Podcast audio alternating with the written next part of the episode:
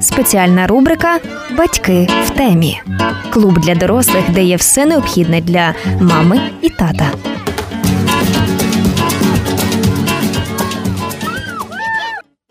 Вітаємо вас е, у студії Софія Крушельницька та Катерина Грушевська. Ми з вами ще познайомимося, але після довгої довгої паузи я вам нагадую, ви слухаєте подкаст Діями від благодійної організації Діяти. Та дуже дуже легко запам'ятати, бо схоже.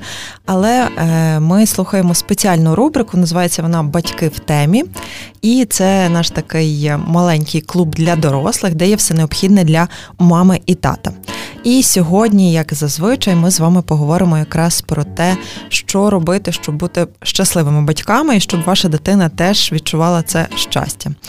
І е, нагадуємо, що в нас вже є записи кількох е, блоків. Е, ну, насправді дуже багатьох подкастів.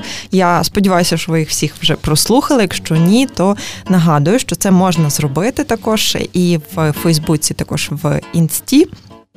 Є посилання на Львівське радіо. Ми завжди залишаємо вам, е, тому слухайте і е, насолоджуйтесь. А ми продовжуємо наші е, теми. У нас, як ви пам'ятаєте, тільки доказові спеціалісти. В нас лише перевірена інформація.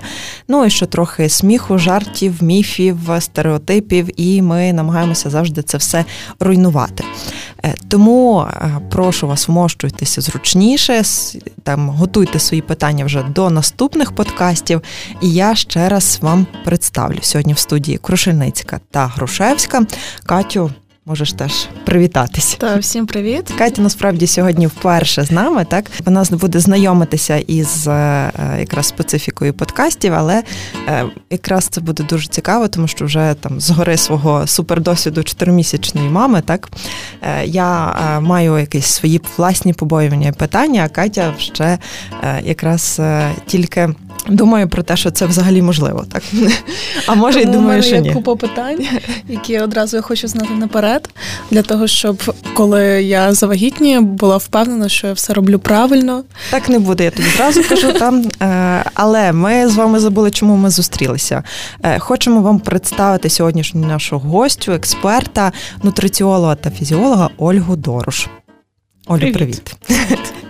Так, вітаємо тебе в студії. Дякуємо, що ти почекала, поки ми тут представимося. Згадаємо, як насправді це записувати подкасти, бо теж зробили таку дуже велику перерву. Е, але життя е, в декреті, ну я не знаю, чи це декрет, де хай буде е, життя після народження дитини існує. Існує, і, точно. І ми десь цьому доказ. Тому, Катю, ти не переживай, можеш ставити всі питання, які тебе цікавлять, але ідеально і так нічого не буде. Тому починаємо. Сьогодні наша перша тема знову ж таки вагітність. Складна тема, але ми будемо говорити про харчування під час вагітності. Тому, Олю, перше питання якраз до тебе. Ем, я це чула, і напевно всі це чують. Ну, я я це від бабці чула. Все, прийшов час їсти за двох, вас вже двоє. Чи насправді потрібно їсти за двох? І хто ці двоє? Я і дитина, я і мій чоловік. Не знаю. Як це? Що робити, коли вас троє? То взагалі складно. Так, ну насправді це міф, і звичайно, жінка під час вагітності вона потребує більше калорій, більше деяких поживних речовин, але це однозначно не вдвічі більше за себе і за дитину тих же ж калорій. А в цифрах, якщо говорити, перший триместр ми потребуємо рівно 0 калорій. А тобто перші три місяці не потрібно, якщо жінка в нормальній вазі е, нормально протікає вагітність, нічого додавати. В другому триместрі це орієнтовно 340 калорій, і третій триместр це десь 420-450 калорій. Це якщо одноплідна вагітність. А як це виглядає у продуктах? Наприклад, е, що таке 350 калорій? Це один банан такого середнього розміру, це склянка йогурту без добавок, без цукру на солодкого. Е, і це два грецькі горішки. Або там 10 штучок мигдалю, е, або це один якийсь шоколадний батончик чи шоколадка 70 грам. Тобто тут як хто собі вибере, так і буде. Ще один приклад. Лате, велике лате, е, туди додати дві чайні ложки цукру, і туди ще взяти Е, наприклад, два вівсяні печенька це теж буде десь орієнтовно 350, можливо, трішечки більше калорій. Тобто це невелика кількість якихось речовин, тому бачимо, ми не можемо їсти за двох, за трьох чи за чотирьох. Угу. Добре, дякую. Не а... не все так просто. Зачекай, Катя, мене. Я тут собі думаю, що лате е, якраз це воно збільшує наш калораж, та і ми починаємо їсти за двох. Е, а як е, насправді е, пояснити, е, що от жінці ці додаткові калорії не потрібні, і от я найдаюся взагалі тим, що є, а особливо коли ще є токсикоз? Угу. Я взагалі не можу їсти. Ну як я живу. Ми давайте потім детально ще поговоримо про токсикоз, бо багато є моментів. Але для розуміння, напевно, поясню, чому от не рекомендується їсти багато. Крім того, що звичайно після пологів ми всі хочемо на наступний день е, гарно виглядати і мати фігуру моделі, то насправді е, зайва вага під час вагітності, тобто є певні норми, скільки набирати в якому триместрі, але коли жінка набирає забагато ваги, це є ризики більші і кесарського розтину, і вплив на вагу дитину і е, дитини, і вплив на ймовірність мати гестаційний діабет, тобто діабет вагітних, е, гіпертонію і інші якісь стани. Тому, звичайно, що е, варто слідкувати за тим, що ми їмо і п'ємо, і це як пролати там чи якісь компоти, узвари. Про те, чому все-таки варто пити якісь несолодкі там напої і воду, бо ось ми п'ємо там узвар, компот, навіть якщо додаємо цукор чи сік, фреш, воно все одно буде містити калорії. І таким чином, ніби я ж не їла, я там пила рідину, але якісь калорії зайві набрались, тому треба цим бути більш уважним. А токсикоз це більше. Ем, про те, що можна мати якусь недостатню вагу, тому що ми будемо говорити про те, що є різні такі, якби підтипи, я б їх назвала токсикозу, і іноді жінка втрачає надмірно е, вагу, тобто може бути і більше як 5% від своєї маси, там яка була до вагітності, і це доволі небезпечно. Я от слухаю про там е, шоколадку, лати, і одразу згадую про те, як мені розповідають мої подруги, або ще мама розповідала про те, що вона всю вагітність мріяла з'їсти щось солодке, і як тільки мене народила, перше, що вона зробила, це з'їла торт самостійно одна. От і просто з'являється питання, які є заборонені продукти, які точно не можна. Всі ми чуємо про те, що не можна алкоголь і там коріння, але. Чим саме воно шкодить, uh і які саме продукти дійсно треба обмежити почну я власне з алкоголю і з куріння для того, щоб мені подобається пояснювати, тому що коли ми розуміємо, чому щось не потрібно, а не просто не можна цукру алкоголю, воно якось більше відкладається в нас в пам'яті. Отже, немає сьогодні взагалі ні ВОЗ, ні там американський коледж акушерів, гінекологів. Вони не подають дані, що існує якась безпечна доза алкоголю. Алкоголь це дуже небезпечно для дитини, оскільки її печінка вона такий тривалий час е, розвивається і немає в організмі дитини. Печінкового ферменту, алкоголь-дегідрогенази, яка б могла розщепити алкоголь. Тому, власне, алкоголь може стати причиною якихось вроджених вад, може спричинити поганий ріст, розвиток, може вплинути в подальшому на розумовий розвиток дитини, і причому також буде впливати ще там до зачаття, так е, те, чи тато вживав алкоголь, і чи тато також палив. Тому тут, якщо хтось планує вагітність, до речі, то дуже важливо звернути увагу і на раціон, і на активність тата, і щоб тата теж не було якихось дефіцитів речовин, бо це буде впливати на його е, активність його сперматозоїдів і відповідно ті якісь е, гени, які тато передасть своїй дитині. Е, Куріння. Причому зверніть увагу, що як активне, так і пасивне, тому дуже важливо просити своїх рідних, близьких колег на роботі не палити біля вас. Куріння може призвести до внутрішньоутробного обмеження росту. до Е, відшарування плаценти до поганого кровопостачання дитинки е, відповідно поживними речовинами, киснем і так далі. Е, зростає ймовірність пренатальної смертності, кесарського розтину, якихось ускладнень під час пологів. Тому, звичайно, алкоголь і куріння мама точно має постаратися обмежити під час вагітності. Що стосується продуктів, які заборонені, власне, це є сирі продукти, тобто сире м'ясо, риба, морепродукти, яйця, непастеризоване молочко десь під корівки. Е, такі е, продукти, як е, слабосолене м'ясо, риба, які також не є термічно обробленими. Чому? Тому що жінки і вагітні, і на грудному вигодованні вони є в групі підвищеного ризику отримати кишкову інфекцію. Я думаю, що всі ми розуміємо, що не усі ліки під час вагітності та грудного вигодовування є сумісними з цими прекрасними станами жінок. Тому, аби все протікало без якихось наслідків, звичайно, краще утриматися від страв, які приготовані із сирими продуктами. До речі, туди ще будуть належати проростки, які зараз доволі модні, е, сидр і непастеризовані соки також належатимуть в цю групу. Е, так, що в нас ще часто питають за рибу, чи можна вагітним? Вагітним треба, але є обмеження по рибі із високим вмістом ртуті, ну і морепродуктами. Е, хороша новина полягає в тому, що я не думаю, що багато українських жінок можуть дозволити собі там з'їсти рибу меч чи акулу, чи таку е, королівську скумбрію. Це не та скумбрія, яка продається в наших супермаркетах, а це така велика по довжині, по калоражу скумбрія, до нас її не завозять. От Тому, якщо ви вживаєте ці риби, то звичайно, що варто їх обмежити. І так само є там певні види тунця. Писала пост в себе в інстаграмі, як знайти їх на упаковці, можете переглянути. А а так жінкам рекомендується споживати хоча б дві порції риби. Порція це середня така 140 грам приготованої риби е, двічі на тиждень, тому що в ній міститься білок, е, йод, е, омега-3, жирні кислоти, які нам дуже потрібні. Тому, звичайно, варто додати свій раціон. Консерви також вони є якби в групі заборонених продуктів через ймовірність заразитися ботулізмом. І є рекомендація уникати трансжирів. Е, власне, як виробники позначають трансжири на упаковці, це частково гідрогенізовані жири, або кулінарний жир, або фритюрний жир, тому десь від фастфуду також варто утриматись, і щоб це не була їжа такого кожного дня. І про консерви ще згадалося, якщо все-таки дуже хочеться, наприклад, там з'їсти якийсь консервований тунець в власному соці, чи кукурудзу, горошок, хто що любить, уважно обирати упаковку, тобто, щоб не було ніяких м'ятин, звертати увагу на термін придатності, тому що це дуже важливо. Тобто, якщо у нас консервна банка, наприклад, із консервованою кукурудзою буде мати десь якісь м'ятини, то е, збільшується ймовірність зараження ботулізмом. І вже раз я так е, копнула в цю тему, то ще згадала про е, розумне приготування і зберігання продуктів в ем, холодильнику на кухні. Тобто, як ми отримуємо більшу ймовірність зараження цими кишковими інфекціями. Це коли ми порізали, скажімо, якесь сире м'ясо чи яйця, десь були вони неподалік, і потім на тій самій дошці чи тим самим ножиком ми там робимо якусь ковбасну нарізку, не знаю, хліб, тобто якісь овочі ріжемо, ось цього не робити.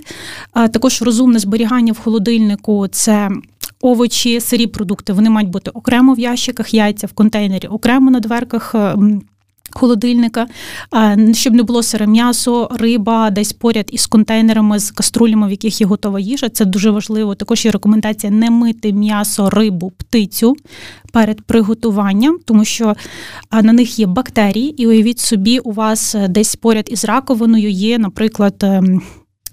Сушені виделки і ложки, які ви не будете мити перед тим, як подати комусь на стіл. Ви помили там курку, скажімо, якесь філе, е, і через 10 хвилин ви всі стали е, їсти, і ви дали комусь цю ложку, на якій є бактерія. Тому всі бактерії вони, в принципі, під час термічної обробки загинуть, тому є рекомендація одразу купили м'ясо і використовуємо, готуємо його. Все. В цьому списку не було лати і шоколаду. Так. Ви чули? Занотуйте це обов'язково.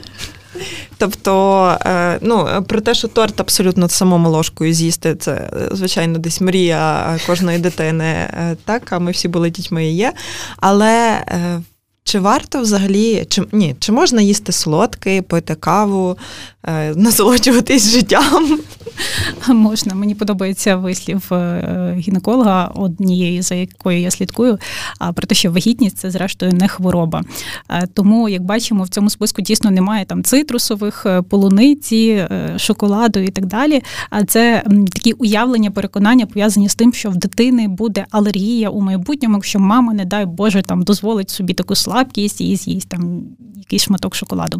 Але це не так. Ці продукти навіть не входять в вісімку та й в чотирнадцятку великих алергенів, тому можна їх їсти. Звичайно, завжди питання кількості, завжди питання здоров'я мами, тата, наявності в них в рідних братів, сестер, алергії і так далі. Якщо говорити про алергію, чи може харчування мами там вплинути е, на розвиток алергії, то власне, перш за все, тут роль відіграє генетика. Якщо в мами або в когось з рідних є алергія, то ймовірно, що в дитини також буде на якийсь певний продукт продукт, і якщо ми здорові, та й навіть якщо є алергія, і мама, наприклад, може там їсти е, дві штучки арахісу, а від 10 вже буде якась в неї там реакція, е, то рекомендують все-таки дерматологи світові не виключати повністю ці продукти із свого раціону. Тобто, якщо ви здорові, у вас в чоловіка немає алергії, то харчування навпаки має бути різноманітним, тому що саме цією дією ми знижуємо ймовірність алергії у дитини. Чому? Тому що через навколоплідні води, через е, кров мами, через плаценту дитина буде знайомитися з різними продуктами. Угу. Тобто, в принципі, навпаки, для того, аби дитина е, пізніше мала, ну скажімо, там менший ризик так проявів алергії, ми мали б познайомити її ще в утробі та, з цими продуктами. Е, так, тільки тут одразу така ремарка. А якщо планована вагітність дуже круто, ми одразу звертаємо увагу на спосіб життя, сон, на е, все можливе вакцинацію, яку варто зробити до вагітності на харчування. Якщо ми не планували вагітність, так то тоді не треба після нашого сьогоднішнього подкасту е, налягати там на якісь всякі різні заморські продукти, на велику кількість там продуктів, які ми вважаємо алергенами. Е, все має бути в міру, але ми не виключаємо. Тобто, наприклад, яйця є алергеном, це не означає, що треба їсти 5-10 яєць за день. Тобто одне-два яйця на день цілком буде ок, чи там склянка молока, бо в нас лактоза молоко також також е, точніше білок е, казеїн молочний є алергеном, то е, склянка ок, літр, напевно, забагато. Мені все дуже дивно це чути, тому що я настільки звикла слухати про те, що не дай Бог з'їсти авокадо, чи там якісь помідори, чи ще щось під час вагітності, бо це 100% буде алергія. І це... Я про авокадо ще не чула. Я я читала, я читала за авокадо, і я тоді була настільки в шоці, тому що, так, начебто, воно корисне. Так, тому що е, думаю, авокадо це начебто там про правильне харчування, все таке. Чому? Чому його не можна? Тому... Воно зелене. Я знаю, що то є проблема з кольорами. Насправді, от якраз про ми згадали про полуницю помідори, це червоне. Я пам'ятаю, що у мене особисто теж е, під час вагітності була рекомендація десь на останніх тижнях не їсти помідори взагалі. Ну, тобто, е, там мені, звичайно, е, пропонували, кажуть, ну тузі жовті, але я зрозуміла, така ж дякую, що дбаєте про мене, але тому що помідори можуть, як мені тоді пояснювали, спровокувати проблеми з нирками. Ну, так, скажімо, я їх їла. е, Я знаю, я, якщо мене чує мій гінеколог, то вона буде не в захваті, але е, я їх їла і все було добре. Ну, не в величезних кількостях, як би, можливо, мені хотілося, але так як завжди. Добре, давайте тоді, напевно, ще розберемося з тим, що таке алергія справжня, і е, в чому там проблема з тими червоними продуктами. Алергія в нас не виникає на колір на червоний, зелений, фіолетовий, на жовтий, на будь-який. Алергія це реакція імунної системи е, на чужорідні речовини. Перш за все, найчастіше ними є білки. І оскільки в полуниці, в помаранчі в нас білка дуже мало, то відповідно ці речовини вони не викликають алергію. Але шоколад, селера, ем, червоні всі такого яскраво оранжевого кольору речовини, е, продукти точніше, вони є ем, так званими гістаміноліберальними лібераторами, і, власне, вони можуть викликати викид гістаміну речовини, яка буде давати таку е, псевдоалергічну реакцію там чи в мами, чи в дитини.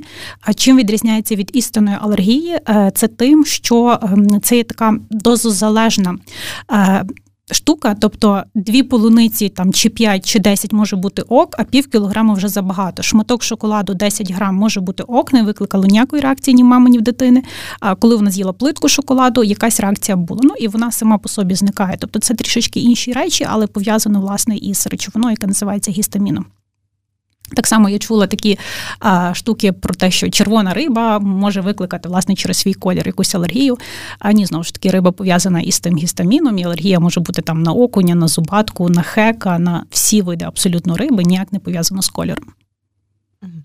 Добре, що гречка не, не червоного, не зеленого кольору, бо я не знаю, що б тоді можна було їсти. Це знаєте, як не можна там мамі вагітні чи на грудному вигодованні їсти хлібобулочні вироби, булочки, там торти і так далі. Але печиво Марія, воно поза конкуренцією.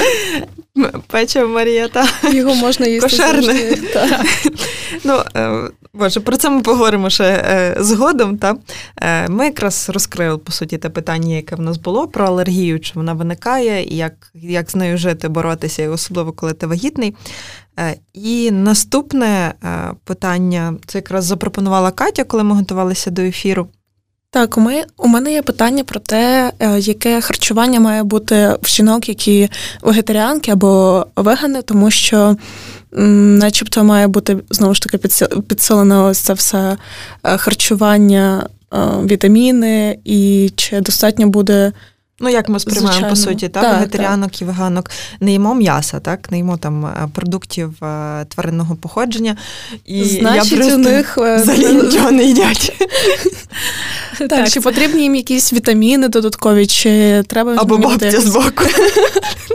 Я думаю, що вона. Тут була така гарна ремарка про те, власне, як ми сприймаємо вегетаріанство. Е, вегетаріанство, ми собі думаємо, це коли людина не їсть м'яса, і багато людей дійсно так думають, що це, наприклад, я відмовився там від м'яса, від птиці, від риби, морепродуктів, там якихось інших продуктів тваринного походження, і я вегетаріанець. Я називаю тих людей таке нерозумне вегетаріанство або веганство, тобто ми не знайшли класної альтернативи. Те, що я дуже часто бачу на своїх консультаціях, це людина відмовилася від м'яса, але натомість в раціоні з'явилося дуже багато хлібобулочних виробів. Це мій любимий е, сихівський батон і якийсь намазаний там арахісовою пастою, е, бананом, якісь такі речі, тобто є надмір простих вуглеводів. А водночас це провокує, зокрема, е, мізерну кількість харчових волокон, які нам потрібні для нормального травлення для, наприклад, що ми говоримо про вагітні, це профілактика закрепів в них, так це нормалізація холестерину, цукру в крові, а також в продуктах хороших, там е, вуглеводах, та оскільки переважають в них прості, е, буде мало вітамінів групи Б. Ну і так само ми забрали там м'ясо, печінку, які є хорошими вітамінами групи Б. Тому найперше вегетаріанцям, веганам звернути увагу на білок в своєму раціоні, коли ми говоримо е, так про те, де вегетаріанці взяти білок, оце найменша проблема, яка може виникнути, тому що ми просто додаємо цільні крупи, та, тобто складні вуглеводи. Ми додаємо бобові, горіхи, насіння, якісь гриби і різноманіття овочів, там зелені, додаємо соєві продукти. А Для вагітних важливо, аби вони були термічно оброблені, і все. Ми отримуємо всі там замінні, незамінні амінокислоти. Тобто, головне, щоб ці продукти були. Та ось щоб не було такого нерозумного вегетаріанства, коли ми забрали. Е, це м'ясо, якісь яйця, молочні продукти і замінили на прості вуглеводи. Звернути увагу на білок. Друге, таке найпоширеніше, з чим стикаються вегетаріанці-вегани, це є залізо. Е, можна дуже багато говорити про якісь цифри, про те, що залізо є десь в яблуках, в гранатах, гранатовому соці і так далі. Але це мізерні кількості. Ми маємо розуміти, що в нас є залізо в гемовій формі і не гемовій формі. І, е, до прикладу, гемове залізо там з печінки, з морепродуктів, з м'яса, воно буде засвоюватись десь на 20-30%, в той час, як, наприклад, із е, гранату, із шпинату там на 2-5%, а з круп там ну на 7-10%. 10% і так далі. Тому тут обов'язково проговорювати своїм лікарем-гінекологом, терапевтом. Те, чи достатньо у вас є заліза, відповідно, також може бути, я вже згадувала, дефіцит речовин е, вітамінів групи Б. Е, перш за все, це дефіцит вітаміну Б12, який згідно дослідженням, і хто там щоб не говорив, може надіслати мені якісь новітні дослідження, він знає. Е, вітамін групи Б, вітамін Б12 ми не можемо отримати з рослинних продуктів жодних. Тому дуже важливо також слідкувати за його рівнем. Він так накопичується в нас в організмі, але все-таки там через 5-7 років може бути його дефіцит дефіцит залежно від початкової норми. Е, Може бути дефіцит також вітаміну Д. Ну, це як і вегетаріанців, і не вегетаріанців, тому що е, набрати його із продуктів харчування це дуже важко. Це треба їсти там більше кілограм риби, більше там як 300 грам жовтого сиру. Ну ми не їмо в таких об'ємах. І також зараз ось період карантину ми сидимо більше по своїх домівках, десь не виходимо на сонце. Е, зрештою, є рекомендація водночас наносити сонцезахисні креми або зменшити ризик розвитку меланоми. І відповідно вітамін Д в шкірі буде не так тоді добре вироблятися, але ми захищені від раку. Тому теж проговорити своїм лікарем доцільність, можливо, там перевірити рівень вітаміну Д в крові і так далі. І ще одним з поширених дефіцитів є цинк, тому що це морепродукти, це риба, це м'ясо, субпродукти е, і селен. Просто додати горіхи насіння. Тобто я правильно розумію, найправильніший варіант це консультація зі своїм там лікарем, щоб визначити. Е, чи в нормі показники з певними вітамінами для того, щоб знати, чи додавати якісь е, вітаміни чи продукти в раціон? Е, так, найкраще завжди консультуватися із своїм лікарем, якщо ще не вагітні. Це може бути консультація в терапевта. Якщо вже вагітні, це може бути гінеколог і плюс терапевт, чи лише лікар-гінеколог. Е, не потрібно йти в лабораторію самостійно здавати ось всі ці чекапи по вітамінах і мінералах, тому що є дуже багато нюансів, неякісних аналізів, неінформативних, незалежно там від того, що їх робить лабораторія. Е, тому ну не варто витрачати свій час і кошти, а поспілкуватися із лікарем. І тут ще теж. Е, таке побажання, якщо лікар вас дуже відмовляє, а ви вирішили, от прям для себе твердо не їсти, наприклад, м'яса. Ем, ну запитайте ще думку якогось іншого лікаря. А загалом світова спільнота вона проти під час вагітності грудного вигодовування для дітей е, до здається семи років проти такого е, жорсткого вегетаріанства, сироїдства, веганства, точніше, і сироїдства. Якщо це якесь таке більш-менш збалансоване вегетаріанство, то можливо тут насправді дуже важлива така кооперація операція із розуміючим сучасним лікарем, який буде стежити за ось цими ймовірними дефіцитами, які будуть у вас чи в дитини. В принципі, все, е, ну тобто вегетаріанка і веганка теж е, може вагітніти і не переживати, та і там дотримуватися якогось свого е, вже звичного раціону, проте завжди консультуватися з лікарем. І ще згадала про ще один дефіцит, дуже поширений, з яким багато міфів е, можна почитати, зустріти. Це дефіцит омега-3 жирних кислот. Ми часто можемо зустріти інформацію, що не обов'язково їсти рибу, ти можеш отримати ці кислоти там з льоном, з ляною олією, з якимись іншими насіннями горіхами.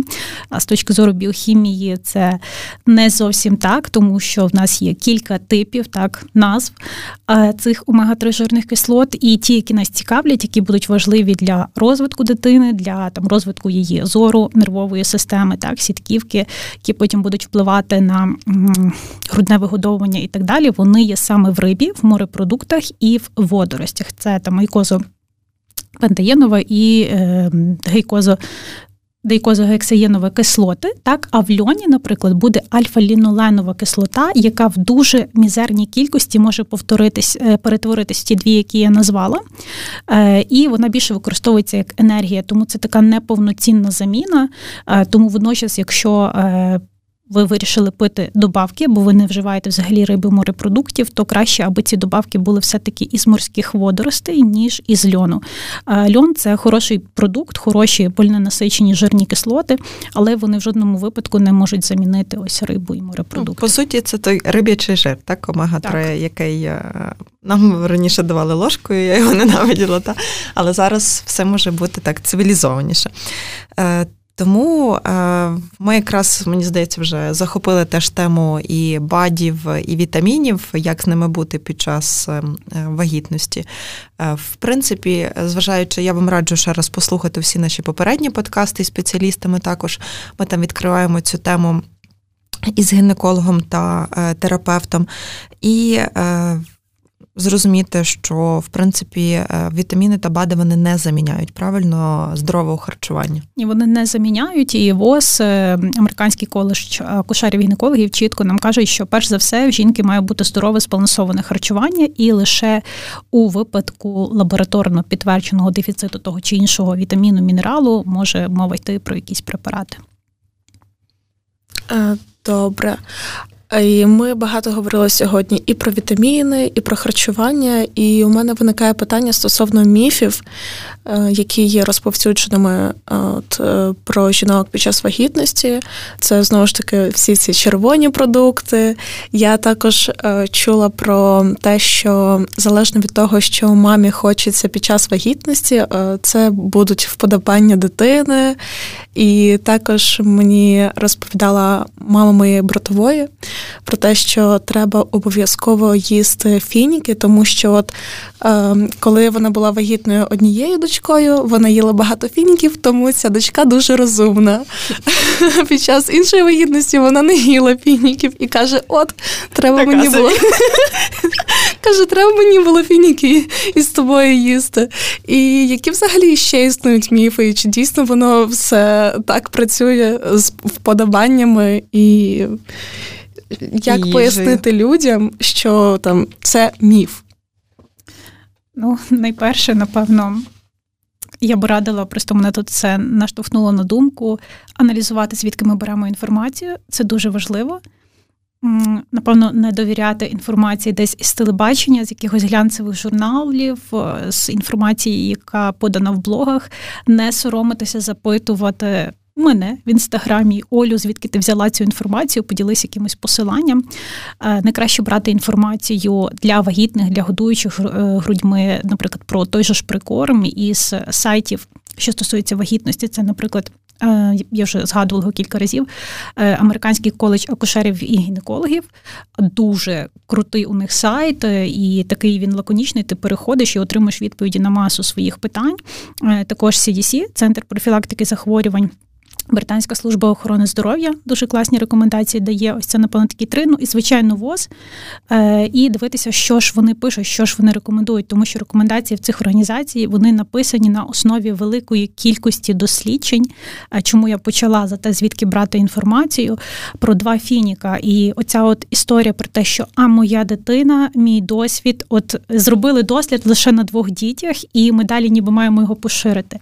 А ті якісь дані, які ми можемо знайти в публікаціях того ж ВОЗ, це будуть просто тисячі досліджень якісних. Це будуть мільйони людей, які брали участь в тому чи іншому дослідженні, і, наприклад, дослідили щось про ті фініки. Тому тут важливо дивитися на інформацію. Е, Які ще міфи? Ага, там було питання про те, чи смаки мами, те, що вона їсть, впливає на смаки дитини. Е, Насправді ще ведуться дослідження, але є публікації про те, що якщо мама там їла аніс, часник, моркву, е, це може впливати на запах амніотичної рідини. І таким чином дитина знайомиться з якимись певними продуктами. А водночас також зустрічала дані, що якщо мама переїдала якийсь продукт, то дитина його потім їсти не хоче. Ось, наприклад, були публікації про помідори. От, до речі, стосовно Анісу, я пам'ятаю, е, я була в Єгипті, і я там вперше спробувала анісовий чай. І тоді офіціант спитав мене, чи я не вагітна, тому що якщо я вагітна, то мені ні в якому разі не можна пити цей чай. Чи чи правда це і чому чому не можна? Е, Якщо аніс належить до тої самої групи з точки зору ботаніки, що кріп і фенхель, то так, в цьому є сенс, тому що в них є речовини, які будуть негативно впливати на розвиток дитини. Якраз про чайок з фенхелю, я думаю, ми поговоримо в наступній темі. Там він буде більше е, якраз розповсюджений це. Верніше, цей чай, його всім всім радять. Е, ще одне таке питання, бо я бачу, що час у нас закінчується. Питань дуже багато відповідей також, і вони всі цікаві і і не знаю, що робити, але насправді е, токсикоз, ми вже починали про нього говорити. Я пам'ятаю, що це складний період мого життя був. Е, як його взагалі е, полегшити? Ну, і чи мета виправдовує засоби, та там не їсти, їсти щось одне, тільки шоколадку, я пам'ятаю, хтось там пиво п'є, хтось е, чорний хліб, ну просто щоб вижити. Найперше, треба розуміти, що є різні типи токсикозу, як я вже згадувала на початку. І, наприклад, важка така форма токсикозу це якщо є нудота, яка супроводжується сильною блювотою і перевищує там 5-6 разів за добу. Жінка не може навіть пити, тобто вона випиває ковток води і вона йде блювати, вона не може їсти. Є втрата ваги, оскільки в нас найбільше так токсикоз це перший триместр, тобто перші три тижні. Три місяці, так е, і вона втрачає більше як 5% ваги за цей час, різко втрачає вагу. Е, і токсикоз не закінчується після 12 тижнів вагітності, то обов'язково е, бути в контакті із своїм лікарем, говорити про те, що ви нічого не їсте, ви різко втрачаєте вагу, тому що це дуже небезпечно, оскільки веде до зневоднення організму мами, до стану, який називається ацетозом. Е, тому обов'язково про це говорити. Такі жінки часто лягають е, до лікарні, їх часто капають і так далі. Є порушений баланс електролітів, тому з цим не жартувати.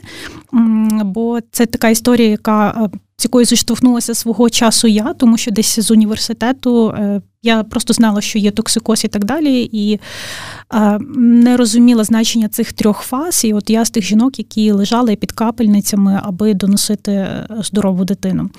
Але всі говорили, що ось там ну токсикоз це така звична річ у вагітних, незвична, в когось більше, в когось менше і так далі. І як полегшити, якщо в жінки є такий несильний токсикоз, так вона може і блювати, і якесь таке знесилення, то їй швидше за все допоможуть такі поради, як не їсти багато для того, щоб не стимулювати оце відчуття важкості і нудоти, тобто їсти е, трішки і маленькими порціями. Е, вагітні вони взагалі, е, ті, в кого токсикоз, випадають з такої загальної картини. Там, якщо би прийшли на консультацію до дієтолога чи нутриціолога, тобто там би, наприклад, більша частина населення їла 3-4 рази, вагітні можуть можуть і 7, і 8. Що їсти? Ну, теж немає правил, бо тут. Жінка, допустимо, може їсти лише якісь помідори і от чорний хліб з чаєм з цукром. Гаразд, нехай це є, щоб взагалі організм отримував якусь енергію, тому що це такий дуже особливий стан, тому абсолютно не картати себе, якщо все, що ви можете їсти, це якась булочка з яблуками, їжте на здоров'я ту булочку з яблуками. Також є рекомендація, коли ми прокинулися, полежати 10-15 хвилин, тобто не ставати різко для того, щоб не закрутилася голова, комусь допомагає тримати одразу біля ліжка і з'їсти в ліжку там сухарик, банан, якісь дві-три штучки, кураги, фініків, що вам подобається. Е, пити достатньо, якщо це можливо, ми не можемо їсти, ми можемо принаймні пити вже добре. Е, уникати спеки, свіже повітря, дуже важливо провітрювати свою кімнату, особливо на ніч. Е, можливо, також для вагітних, але не для здорових і не для невагітних. Це не запивати їжу, так бо може провокувати у вас важкість. А всім, хто здоровий та невагітний, їжу запивати водою можна чи якоюсь іншою речовиною. Е, лимони, імбир, якась прохолодна вода. Також, наприклад, кидати там лимон, імбир, м'яту, воду може комусь допомогти. І Є ще, наприклад, відчуття нудоти в жінок, які приймають препарати заліза. Тоді можна змінити препарат заліза з лікарем, так не самостійно, або е, може бути реакція на вітаміни, чи знову ж таки на препарат заліза, е, не пити його наче, тобто пити десь між прийомом їжі або навіть після прийому їжі, якщо це вам допомагає. Вижити можна, в принципі, але хоча насправді, е, якраз ми про це сказали, що це особливий період і не варто недооцінювати його. Так, не варто недооцінювати, тому що в мене це дійшло до крайнощів. Тобто мене заспокоювала одна частина родичів, що е, все окей, це мене, це мене, і я якось так, як бравий вояка Швейк, терпіла, і фактично мене вже потім забрали, відвезли до лікарні. Я це все слухаю, і мені стає все страшніше і страшніше думати про вагітність. Це прекрасний стан. Я вже зрозуміла.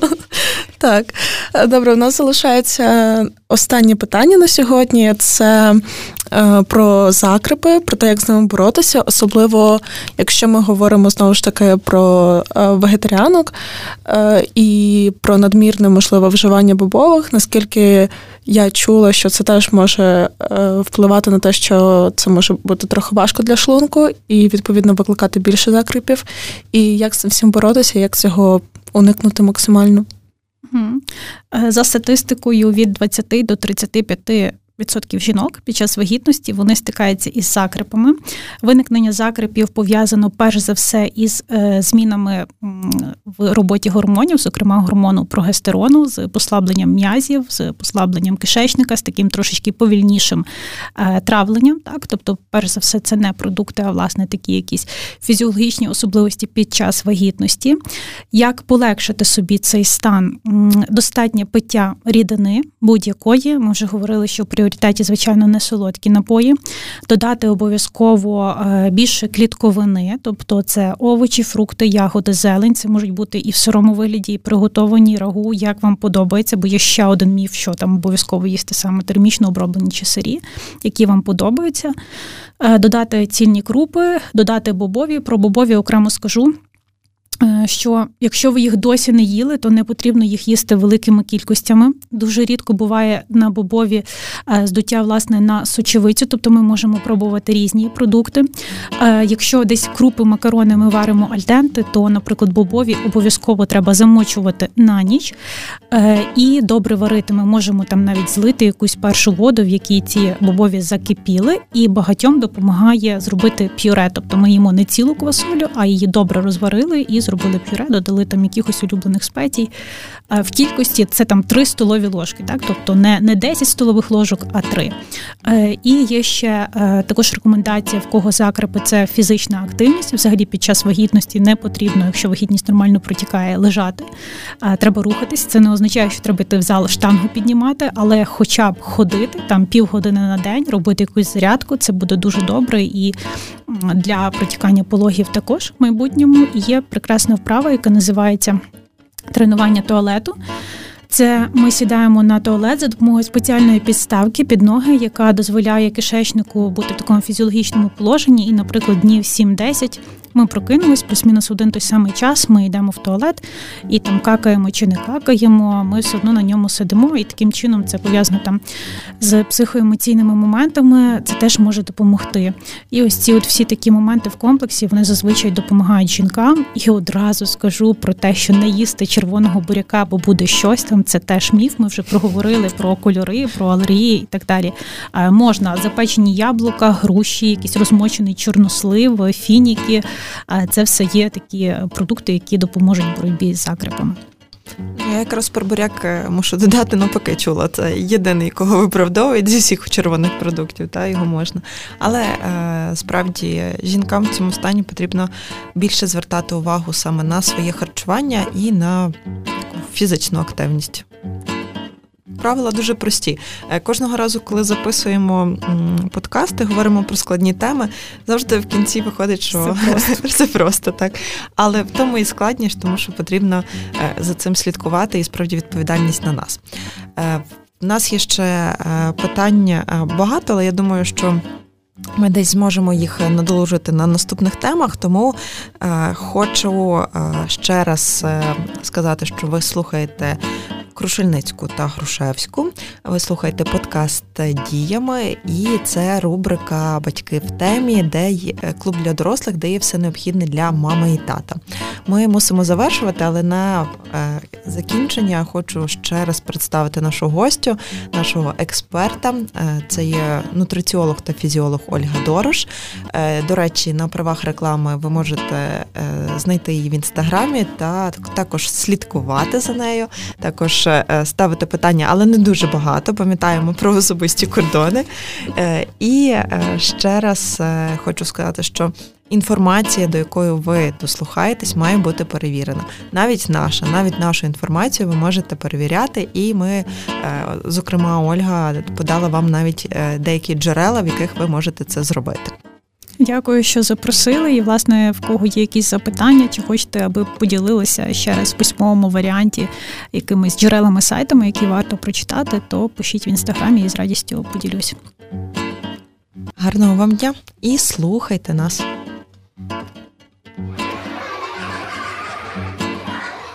Спеціальна рубрика Батьки в темі. Клуб для дорослих, де є все необхідне для мами і тата.